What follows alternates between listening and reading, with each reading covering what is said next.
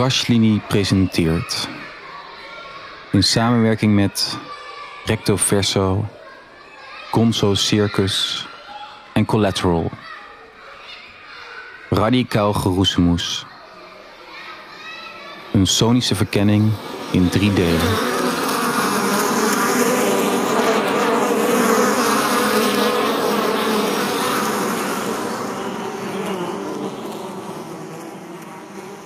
Aflevering 3. Reflecties in de ruis.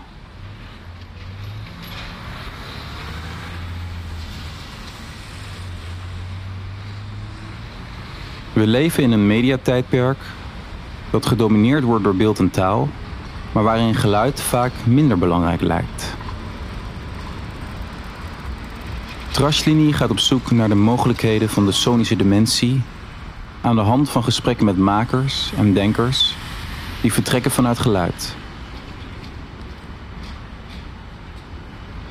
In deze derde en laatste aflevering van Radicaal Geroezemoes verkennen we de praktijken van twee geluidskunstenaars, Mint Park en Davide Tidoni. Via geluiden en woorden geven de kunstenaars een impressie van de ideeën en gedachten die ten grondslag liggen aan hun werk. Wat fascineert hun aan geluid? Welk politiek potentieel heeft het sonische? Hoe speelt klank een rol in de counterculture? Mint Park onderzoekt ruimte, textuur en natuurlijke fenomenen in haar praktijk en werkt met turbulentie, noise, artificiële intelligentie en improvisatie in haar audiovisuele performances en installaties. Ze is afkomstig uit Zuid-Korea en heeft op dit moment Amsterdam als haar thuisbasis. Maar we gaan eerst op bezoek bij Davide Tidoni. Tidoni werkt rondom luisteren en geluid. Hij is afkomstig uit Brescia in Italië en woont in Brussel. In dit gesprek met Tidoni worden sommige antwoorden in het Italiaans gegeven, het Engelse voice-over, en andere antwoorden worden door Tidoni zelf in het Engels gegeven. Voor deze bijzondere vorm is gekozen omdat Tidoni zich het meest comfortabel voelt in het Italiaans en we een sonische impressie van hem wilden geven in zijn moedertaal. Allereerst vragen we Tidoni waar zijn geluidspraktijk uit bestaat. Ok, va. Beh, ci sono sostanzialmente tre aree There are three main research areas within my che hanno a che work. fare con la propagazione del suono The first one relates to the propagation of sound in space and the relationship between sound, body, and movement. di quest'area sulla percezione del suono The focus here is on sound perception and the capacity of the listener to co produce and shape the sound. La seconda area ha a che fare con la manipolazione Second area concerns the damaging of loudspeakers and microphones up to the point where they fail and break. vengono rotti. E quest'area ha a che fare con la sparizione, la This area deals with the disappearance of sound as a metaphor for the impermanence of bodies. la loro vulnerabilità e la loro... It deals with their vulnerability and transient nature. Poi c'è una terza area che è più legata alla cultura Then there's a third area which is more related to sound culture and specifically to the relationship between sound, subculture, and social struggle. Partendo da queste tre aree, diciamo che io mh, creo, sviluppo lavori che sono presentati in con- From these three areas, I produce works that are presented in different formats such as workshops, walks, performances, text scores, videos, exhibitions, publications, field research, etc. Col quaderno di francese.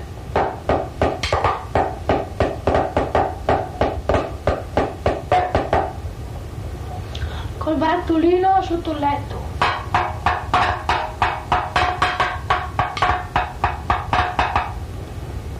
komt het uit een kraan.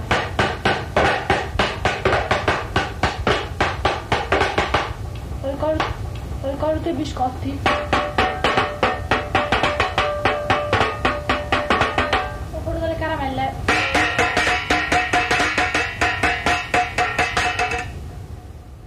Een fragment van het stuk I have always wanted to be in a band. We vragen waar zijn fascinatie voor geluid vandaan komt. It comes from the emotional reactions that it provokes. It comes from the power sound has to touch, both in an emotional and a physical sense. I've always experienced sound as a sort of presence, a living entity capable of putting me in a concrete relationship with people, objects, spaces, and situations. It's a presence that comes with a strong feeling of contact, intimacy, aliveness, and movement. On a conceptual level, what stimulates me is the physical behavior of sound. The fact that it changes according to what it encounters along its path. The fact that it transforms according to what it finds on its way. This phenomenon tells me about processes of exchange, interpenetration, and participation. What I find interesting is to use these phenomena as archetypes. I like to think about the propagation of sound as a model, a sort of a guide for self introspection, interaction, and orientation in the world.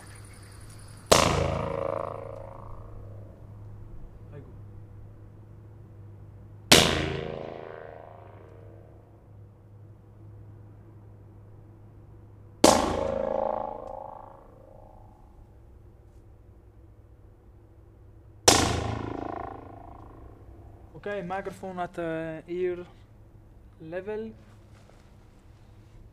Balloon beneath the microphone.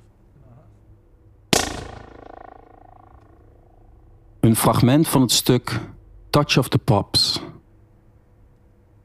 Tidoni maakte een serie luisteroefeningen getiteld Listening as Intervention.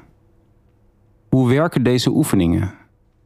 Allora, sono, c'è una serie di esercizi che ho sviluppato. It's a series that I've developed in the last 10 years during my workshop Sono practice. esercizi che sono nati They were born as a perceptual per training for the exploration of the acoustic space and the exploration of one's own capacity to modulate and shape sound with movements. il suono attraverso il movimento.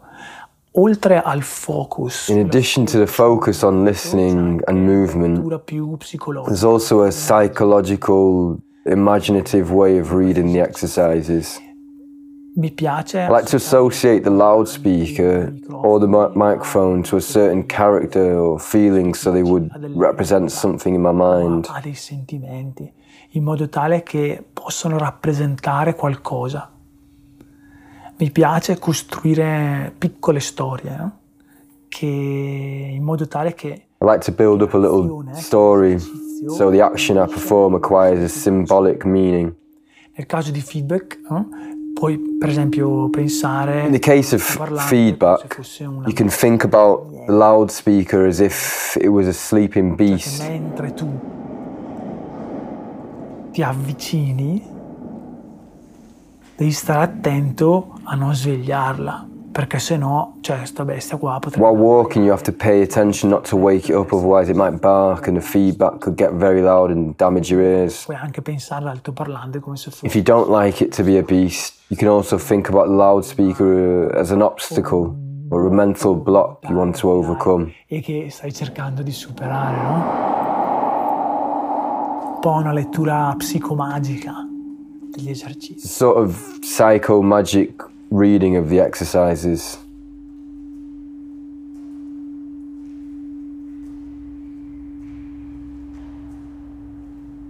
Tidoni werkt vaak met geluid binnen stedelijke en publieke ruimtes.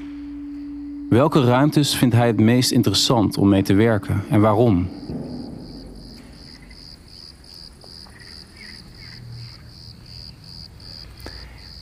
If we talk about public space, I feel the need to define it first. I think the public character of a certain space is to be considered as the result of an action or a process. It's the result of a constant renegotiation with norms, institutions, and users. It's through appropriation and it's through the redefinition of its functional uses that space can turn into public. I don't think public is a given thing that we could take for granted, so I cannot really say that I work in public space. Instead, I can say that I work in outdoor spaces, and it's through my actions, it's through my performances, and it's through my workshops that outdoor space becomes public. It becomes public because I use it. It's not public per se. Going back to your question, I can say that in general, I like to use space not as a background but as a field that I activate or set in motion. At times, I use spatial features and architectural elements, like, for example, columns, windows, roofs, and I use them as central components for the performance.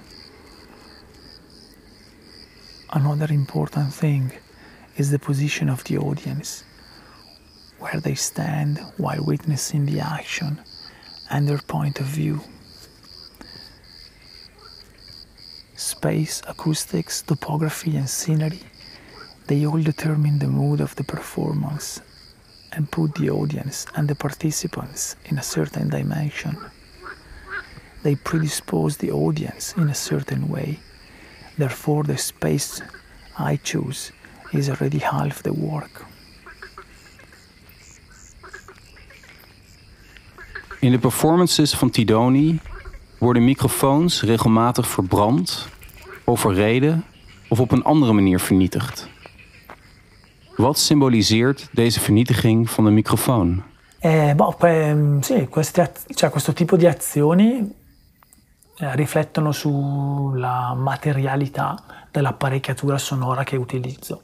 These actions reflect on the materiality of sound devices and explore their corporeal aspects. La natura effimera.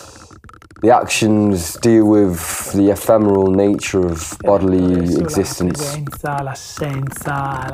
Through the presence, absence, and disappearance of sound, these actions work as metaphors representing life and death.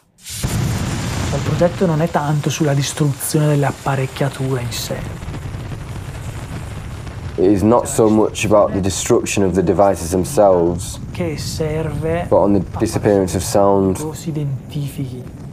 Destruction serves as a strategy to get the audience to identify with the microphone up to the point where they start feeling sorry for it. provare compassione, quasi a dispiacersi, ok? Per cosa sta succedendo alla cassa e, e o al microfono.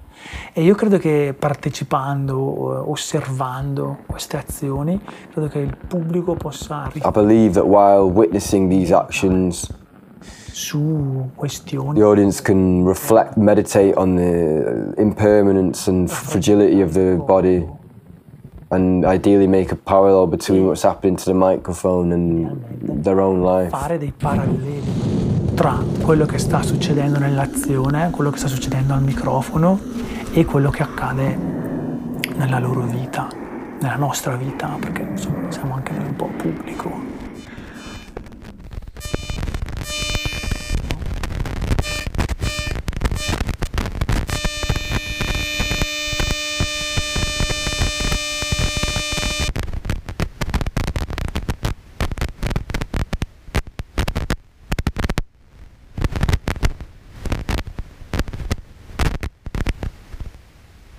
Fragment van het stuk Cut Off. We vragen Tidoni of hij de microfoon als muziekinstrument beschouwt. Ma io penso che tu, cioè, ogni cosa possa essere uno strumento no? musicale. Eh, Everything can be a musical instrument. così come ogni altro. The microphone is an instrument just as any other object can be can be an instrument. E io I personally began using the microphone starting from a material relationship with it. Del microfono sort of exploration of its Io, cioè, ho cercato di affordances and constraints. deve essere usato ho cominciato a I tried to forget about how it should be used and started to relate to it without prescriptions. È un approccio che viene un po' da- dalla teoria This approach that comes a little bit from affordance theory, object design, and hacking. Eh, c'è un pezzo che secondo me ha senso ascoltare adesso. Eh, si, chiama, si chiama Single Strokes. Yeah, for example, I have a piece called Single Strokes. It's a piece where two microphones are used as a pair of drumsticks to, to play the snare drum. eh, esplora le proprietà fisiche e gli inviti del microfono in quanto oggetto, cioè ha a che fare con la materialità del microfono. E, The recording explores the physical properties and affordances of the microphone. investigates the practical materiality of the microphone and violates the basic rules and principles of audio technology.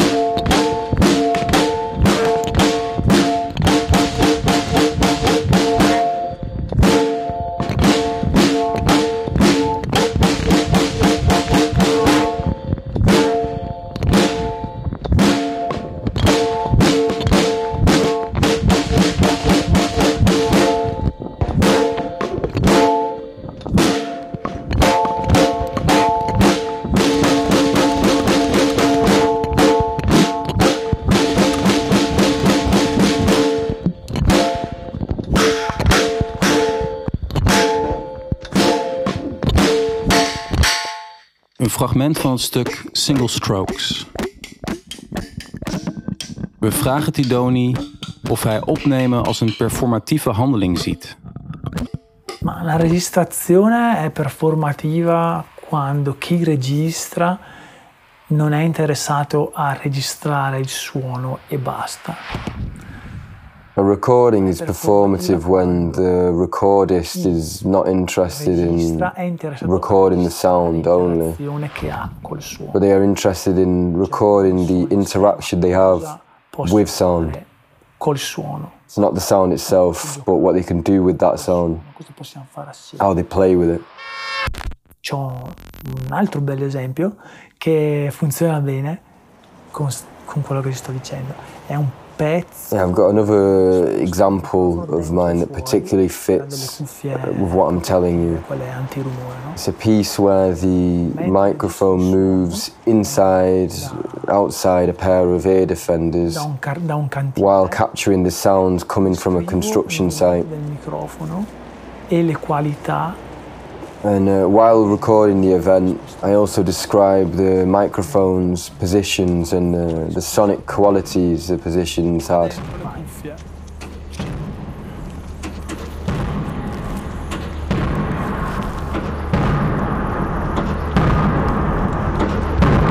Chissà se si sente lo stesso.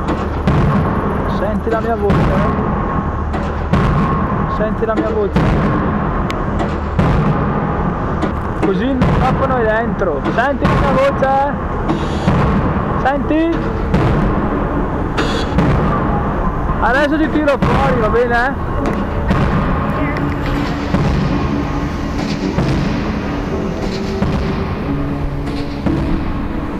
Ora ti metto dentro di nuovo.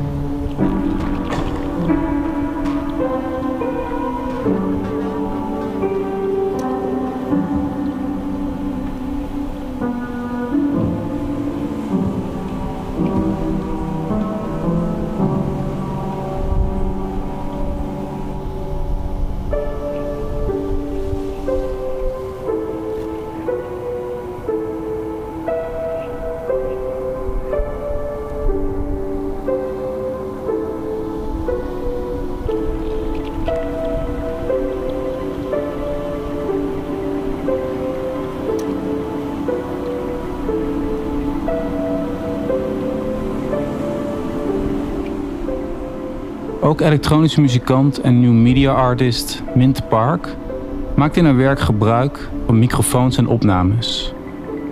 In haar tijdelijke atelier op het Hemterrein in Zaandam ontmoeten we Park. We vragen Park wat ze zo fascinerend vindt aan geluid. My name is Min Park, and I am an artist working with sound, space, both physical and internal one, and also sound involved apparatuses. Um, we're here today in Zaandam um, at a place called Hedhem, uh, which used to be an artillery factory, now turned into an arts complex. I think sound is an interesting material and medium for me to work with because of its physicality and tactility. Yeah, it interweaves the time and space that, that we are living in, so it's very current, but also at the same time, it's very it's a paradox that um, we can only uh, refer to it when you um, are hearing it, so you cannot recall it. It's a so you always remember it as a sound, as a sensation, um, as a representation of in words or visual medium and some other existence. And that quality itself is what makes the sound both material and immaterial at the same time.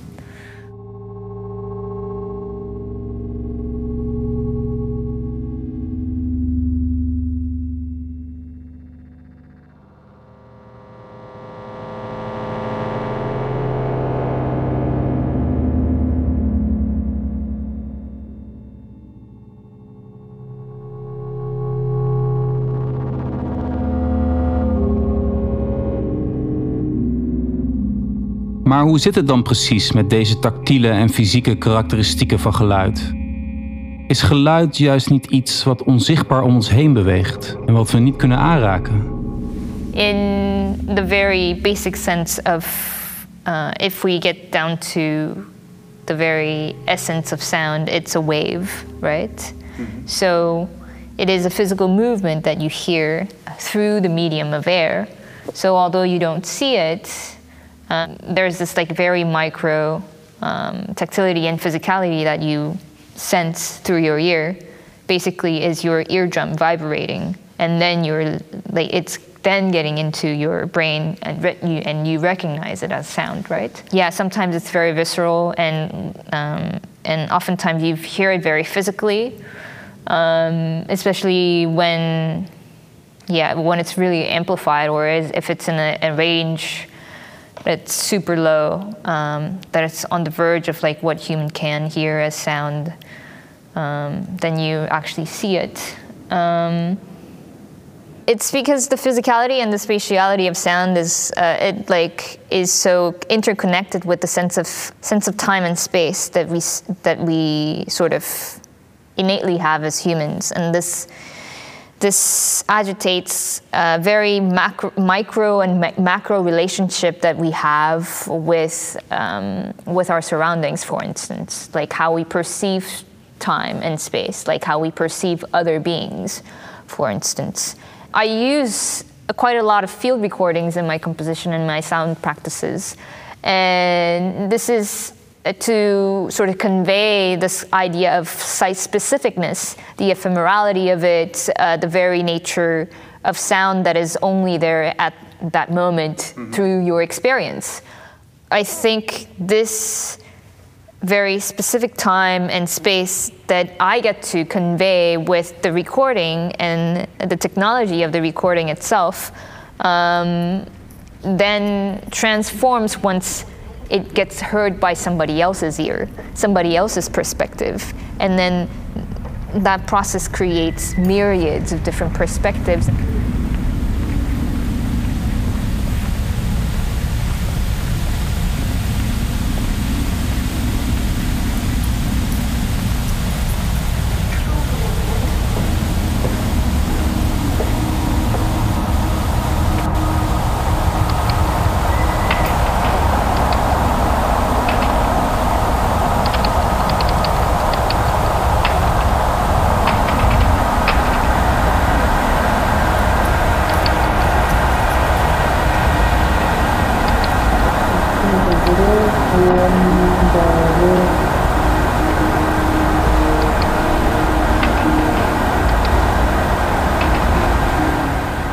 Luisteren naar een fragment van Into the Thin Air.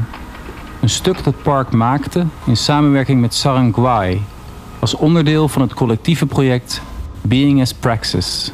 My practice usually consists of making different kinds of experiments, very small experiments, and field recording is one of them.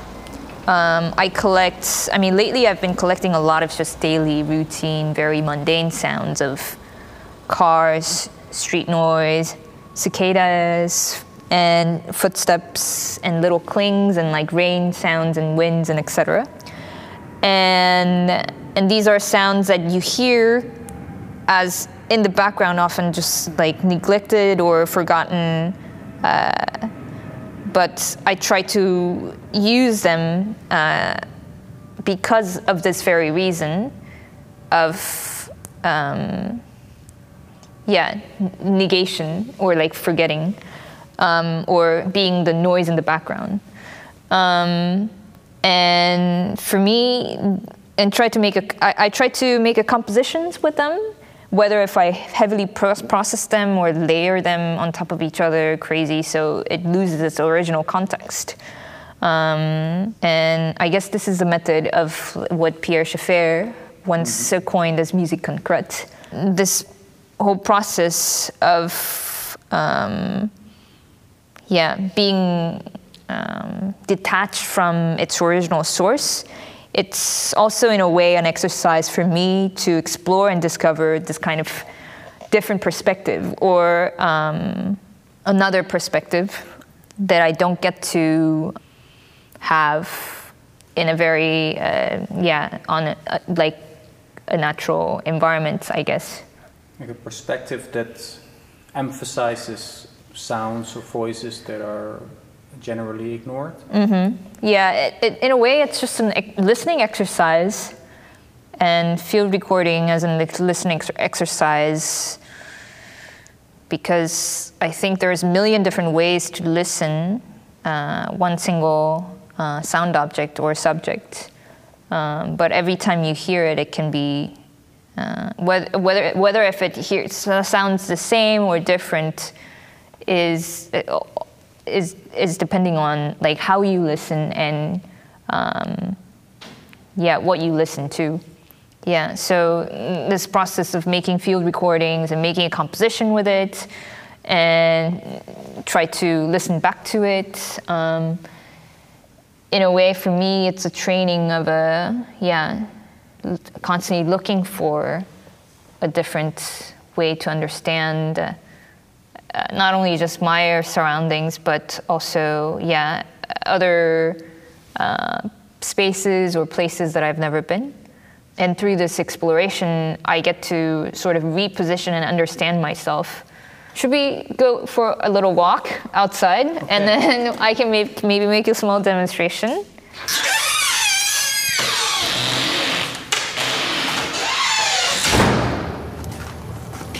We're here by the water, um, a canal. There are a bunch of windmills that direction. And a fact. Yeah, there's a lot of pretty close, and I guess this is like a fly zone, like a usual flying route for a lot of flights. Um, I'm gonna go over there to record some these crickets.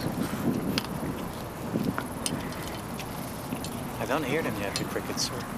Usually with this um, shotgun, very directional shotgun, you can hear them very well. Yeah, I hear them.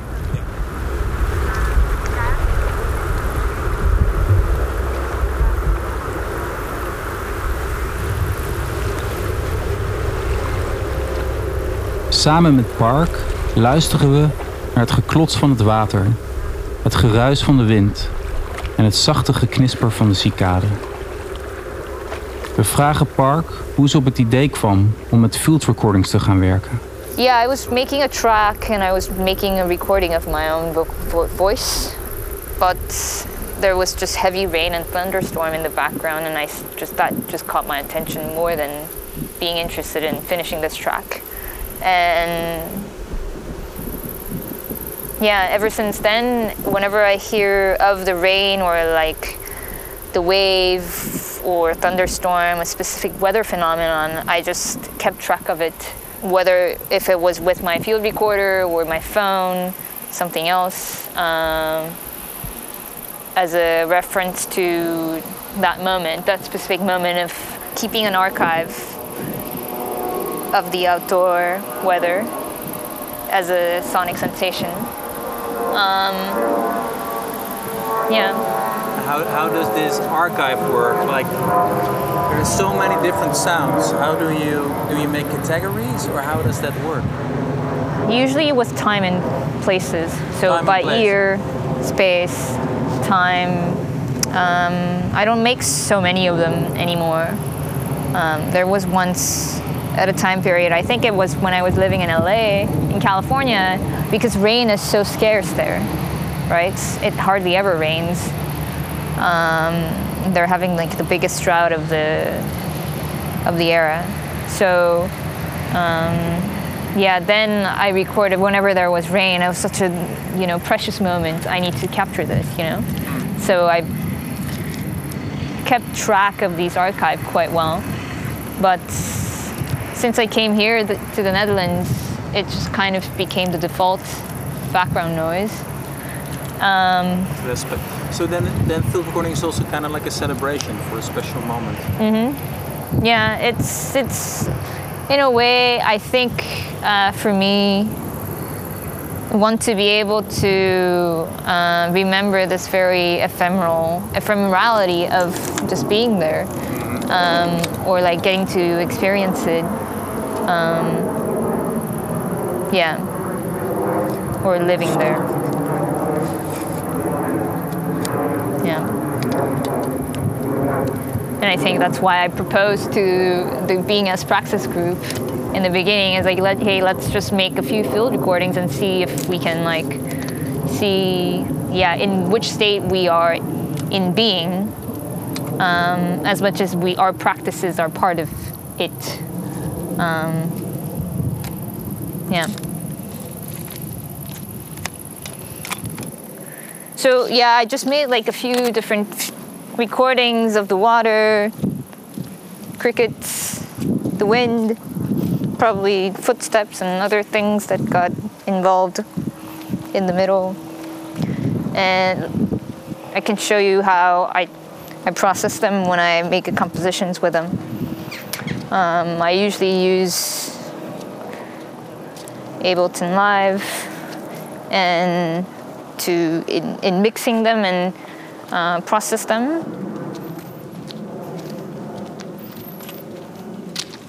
Yeah, and also I like uh, things that they you that I didn't get, like I didn't intend to record.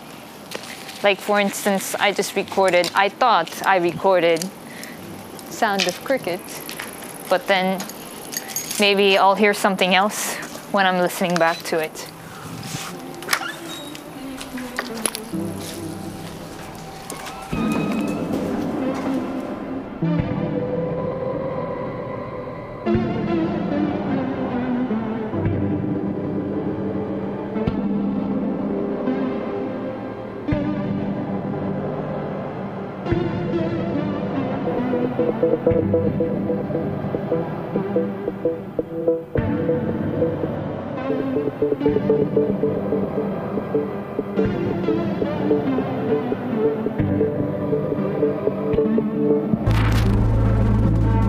Park is naar eigen zeggen geïnteresseerd in de ruimtelijkheid van geluid en de innerlijke ruimtes die geluid kan oproepen.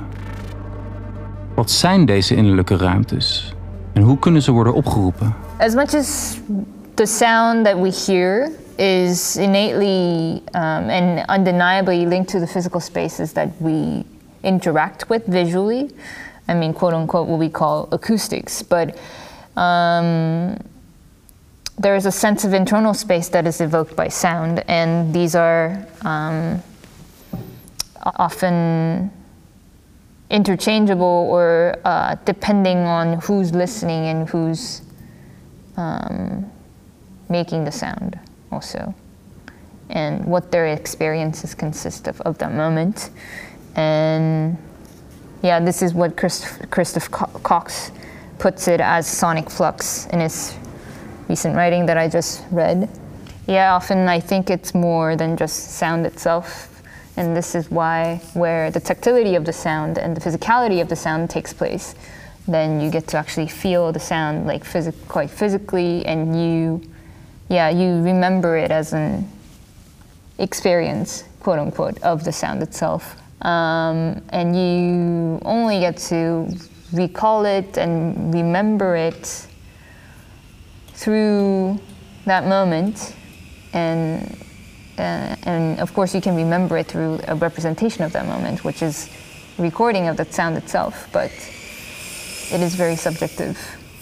Um, like how a recording for me as um, cicadas turned into a construction noise so to me internally i was just in that space with cicadas um, and somehow I filtered out the construction noise in the background.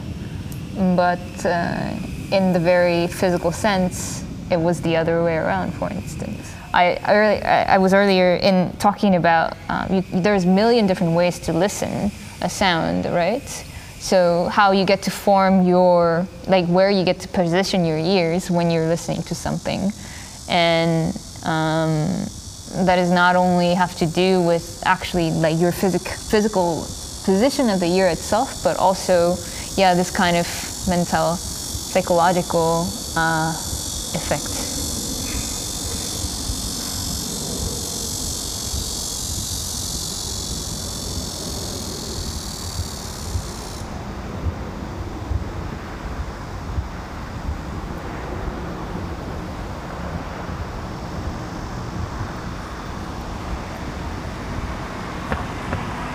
Waar Park de nadruk legt op de innerlijke ruimtes en sonic flux, vertelt Tidoni ons dat hij risico interessant vindt.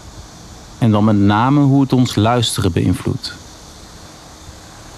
Wat vindt hij interessant aan risico? En hoe gebruikt hij risico in zijn praktijk? Il rischio mi serve eh, per farmi sentire I need a bit of risk in order to feel what I'm doing is real. ad essere più It helps me to be more concentrated and focused on the action. E nelle performance, per esempio con microfoni, altoparlanti, c'è sempre un po' di rischio, no? Cioè, In my performances with microphones and loudspeakers, there's always a bit of risk. o magari più For example, a firecracker doesn't set off, eh, or wind rises and extinguishes the flame. no, non, non- non si distrugge o insomma cioè, Or it might be raining, or the fuse doesn't light up, ci sono tutte queste cose non or the microphone doesn't want to break, cioè, io sono obbligato a or the explosion is too strong and, and I get scared. intorno a me durante la performance These things that I can't easily control. Mm, This means that I'm forced to pay attention to everything that's going on around me. So I become more focused on the moment itself. Risk adds urgency and tension.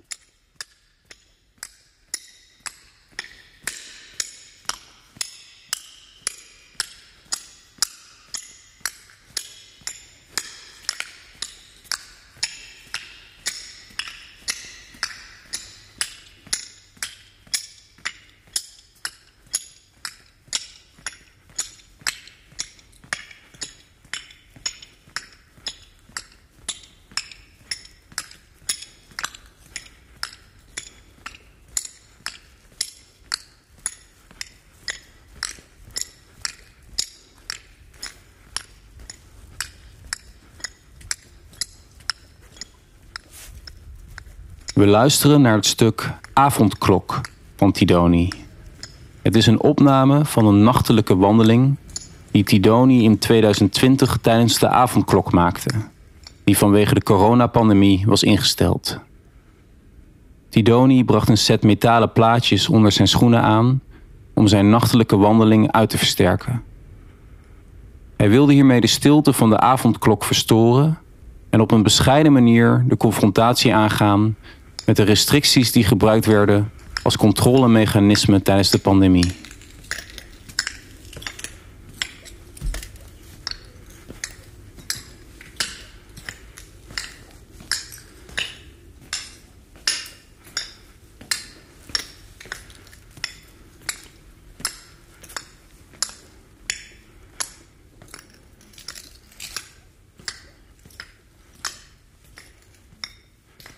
Tidoni heeft een sterke interesse in het gebruik van geluid en muziek in counterculture en heeft bijvoorbeeld een geluidsethnografie gemaakt over de Noord-Italiaanse ultrasgroep Brescia 1911. Wat is Tidoni zoal te weten gekomen door zijn werk rondom een groep zoals de Ultra's? Boh, quello che mi hanno insegnato, mi hanno insegnato che il canto non è mai improvvisato, ma segue una certa logica che è l'espressione della mentalità del gruppo. I've learned that chanting is not improvised, but it follows a certain logic, which is the expression of the mentality of the group. Dipende da situazione, dalla situazione. There are a series of parameters that influence the choice of the chant to sing. Chanting is really dependent from the live situation and from the capacity of the group to read the situation. Il canto è in connessione, è in stretta connessione Chanting is in close relation not only to the game, but also what also to what happened before and what will happen after the game. E insomma, di tutte queste cose qua io ho fatto esperienza eh, nei primi anni 2000. I've had the opportunity to witness this uh, in the early 2000s. What's happening now is that all that knowledge has slowly disappeared, mainly because of repression and normalization. Eh, tant'è che i gruppi ultras più interessanti sono stati comunque criminalizzati, eh, repressi e mm, non hanno trovato il The most interesting ultras groups have been heavily criminalized and didn't find a way to pass the knowledge on to new members. Anche per esempio lo stadio come è adesso è cambiato in modo drastico rispetto a come era vent'anni fa. Also, the stadium, as it is now, is drastically different from what it was 20 years ago. Today, there's much less freedom in terms of what behaviours and what chants are tolerated. Cioè, è, è diventato it also becomes much more difficult for the ultras to use that stadium as a public arena where to perform without being censored or excluded. censurati senza essere esclusi e non è un caso che i i cosi, cioè 2007 i tamburi, i megafoni. It's not by chance that in 2007 eh, drums, megaphones and other means of sound reproduction were banned from Italian stadiums. Eh, cioè alla fine poi dopo il, il, governo non ha mai davvero spiegato la ragione di questo divieto, ma è chiaro che è stato usato come strategia per ridurre cioè, il potenziale coinvolgente. The government never really explained the reason of this law, but it's clear that it has been a strategy for reducing the effective potential of the chants, reducing the influence of the ultras on public opinion, and denying their legitimacy to inhabit the stadium and use it as a resonant chamber for expressing commonality, disdain for authority, and harsh critiques against modern football. Quello che tu hai è che lo stadio diventa un, uno spazio contestato. Cioè so you see how the stadium becomes a contested space uh, and the ownership of its soundscape is put at stake. Non è diverso da quello che succede per esempio in certe città italiane dove è vietato um, suonare in strada. E questo praticamente cioè, è la stessa logica, lo stesso paradigma. It's nothing different from what is happening in some Italian cities where street music is not allowed anymore in public space. It's the same paradigm of law and order which reduces public spaces functions to consumerism and distraction. We vragen Tidoni of hij ons iets kan laten horen van dit onderzoek. Bon, certo, bon, um, Possiamo ascoltare una registrazione che fa parte di questa pubblicazione che ho fatto che si chiama The We Sound. can listen to a recording from my publication called The Sound of Normalization. Fatta fuori da- dal carcere a Brescia. It's a demonstration recorded outside the prison in Brescia. The demonstration was organized to express solidarity with the detainees and bring attention to the problems of prisons overcrowding. registrazione cosa succede di interessante? Succede che What you have in the recording is that instead of chanting for the team, the ultras chant for the detainees and chants move out from the stadium and infiltrate the city. e si infiltrano nella città. E poi l'altra cosa interessante è che dopo che gli ultra After the ultras leave the area surrounding the prison, the detainees continue to sing from their cells, taking the chanting of the ultras and making it their own. ma prendono la melodia, usano la melodia del canto ultras e la fanno propria, quindi la continuano, no? È anche un esempio, un esempio bellissimo. I think they, I think this is a beautiful example of how sound gets contagious and moves from mouth to mouth or from body to body. Da bocca a bocca, da corpo a corpo. È buono.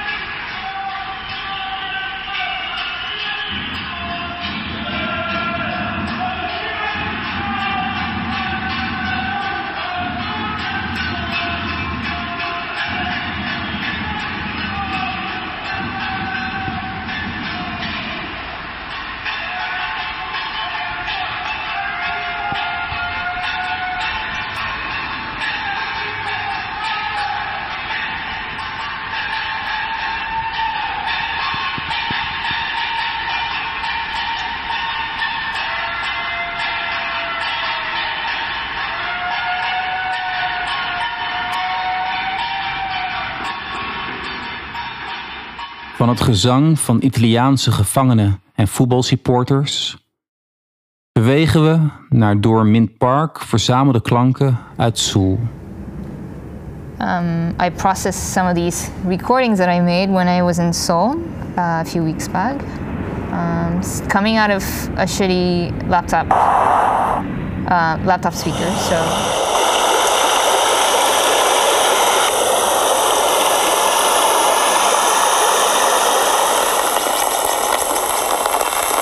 This is mainly water and dry dr- rain sound from underneath an umbrella that I was holding. It's already layered. It's already layered. This one, for instance,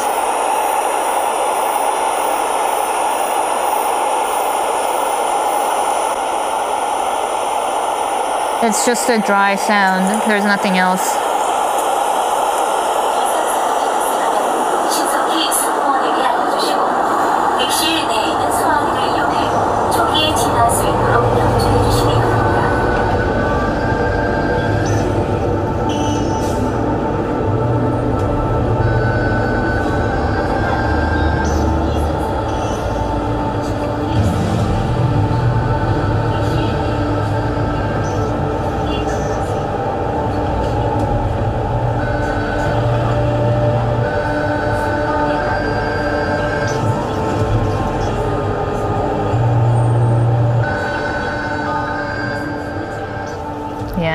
Something that I prepared for a live set in Seoul that I got to ask to do very last minute. It's it's mostly improvised, and I usually do it with um, a small set of synths next door. Um, So it's a combination of. it's a uh, combination of synths uh, synths and recordings, but um, yeah, the distinction between the um, these um, yeah, for me the challenge is not to make it so material sonic sonically uh, different. So, like you, I use um, I try to make it more uh, landscapey, soundscape, uh, creating soundscapes with all a these. morphing landscape. Yeah. I should, I should put it. Right? Yeah, yeah. um, instead of oh here's a section, there's a section. It's more of a yeah, I have all these looping sonic field recording material that I am playing with. They're mostly textures, and then how do I uh, move them through time and space with stereo speakers that I was given.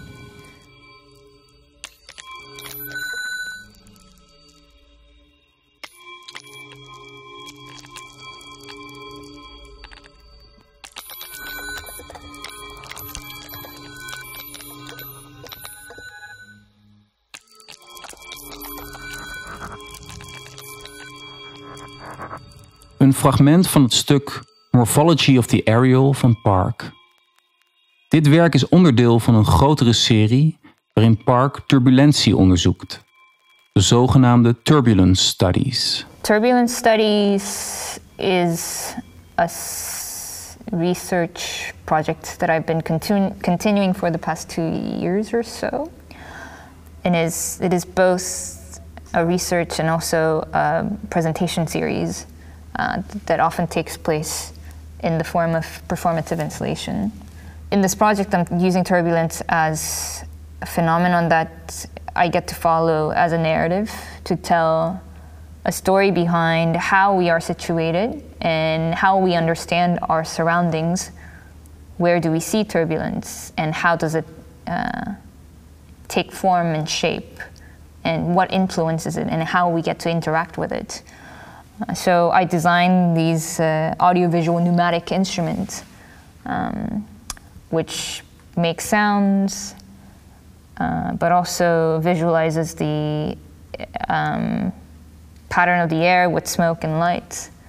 And I situate them in a site-specific manner wh- wherever it gets, it is being presented or it, it is being installed. And over a, a set amount of time, the project runs. It introduces the smoke and it visualizes already existing turbulence that's in the air. Um, and then on top of it, I, with lights, pneumatics, and also spatial sound, The turbulence is already there in the air, and you make it uh, audible and visible. Yes, so the thing is, the turbulence is already in the air. Like, it's how.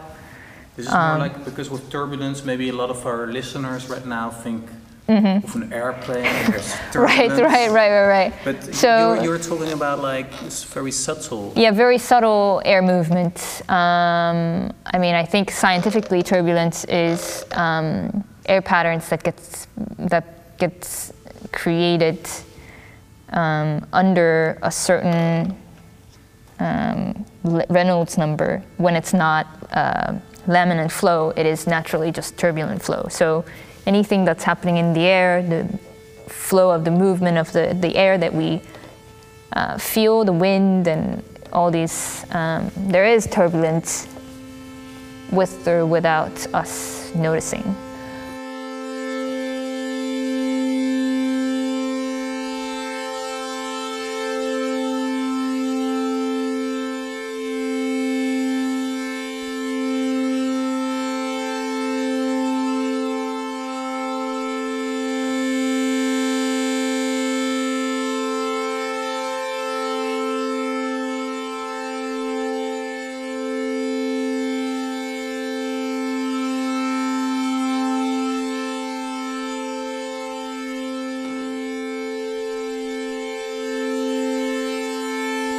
Most recent iteration of turbulence studies has a different name.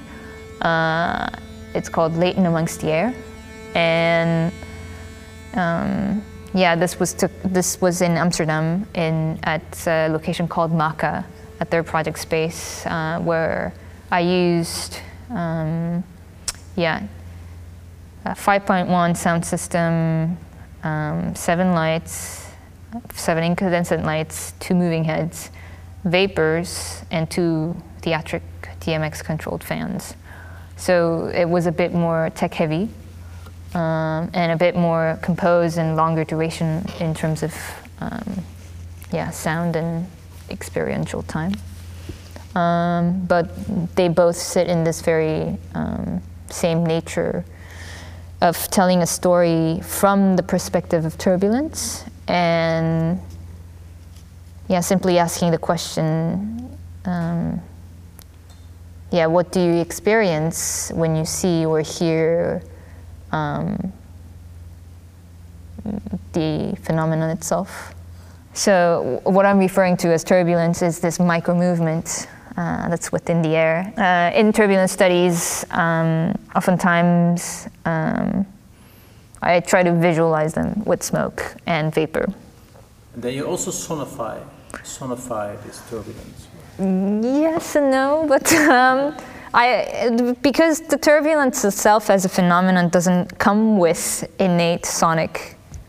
Um, well, maybe it does, but it's not very audible to us. Instead, I introduced, uh, or I, I, I'm using these pneumatic compressed, uh, uh, compressed air and pneumatic valves instead um, to actually like sonify, artificially sonify the, the movement of the turbulence. Um, so the compressed, highly compressed air that comes from the compressor shoots into the room, and although the moment when it shoots it, because it's highly compressed, it is a laminar flow, but around that laminar flow, you get to see all these turbulent movements, uh, which gets then visualized by all these lights uh, that are not directly pointing at the, uh, the flow itself, but in and around of the flow. So um, I call this, in a way, I'm sculpting air.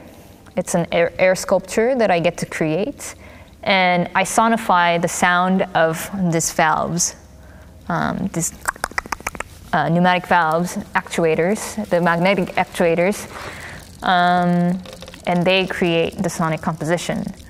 Um, and they are amplified and diffused into the space and they also synthesize in in my laptop. They also get get to be these sounds of little clicks. They get synthesized, and I sort of make a composition, sound composition with them.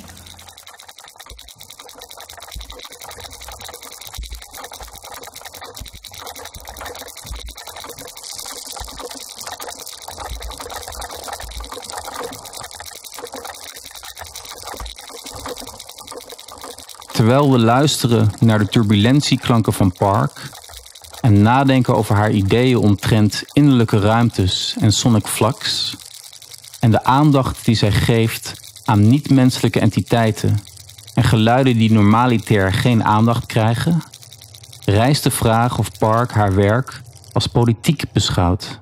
Yeah, it is it is political because it is about control.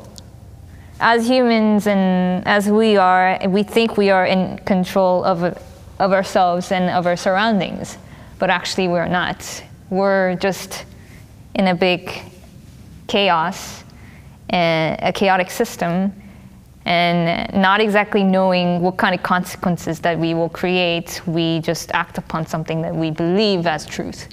But I think it, this reflects on the fact that um, the nature of the how how much we don't understand how much we don't know uh, the turbulence is going to behave in the space sort of reminds us that there's absolute no control and there's no um, way to learn this behavior. And also this also is a in a way a lesson for me that because every time I perform it and every time I put this work at somewhere, it's never the same.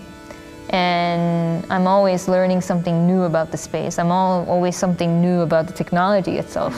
So for me, it's in a way to understand or, or like unlearn something every time I learn something.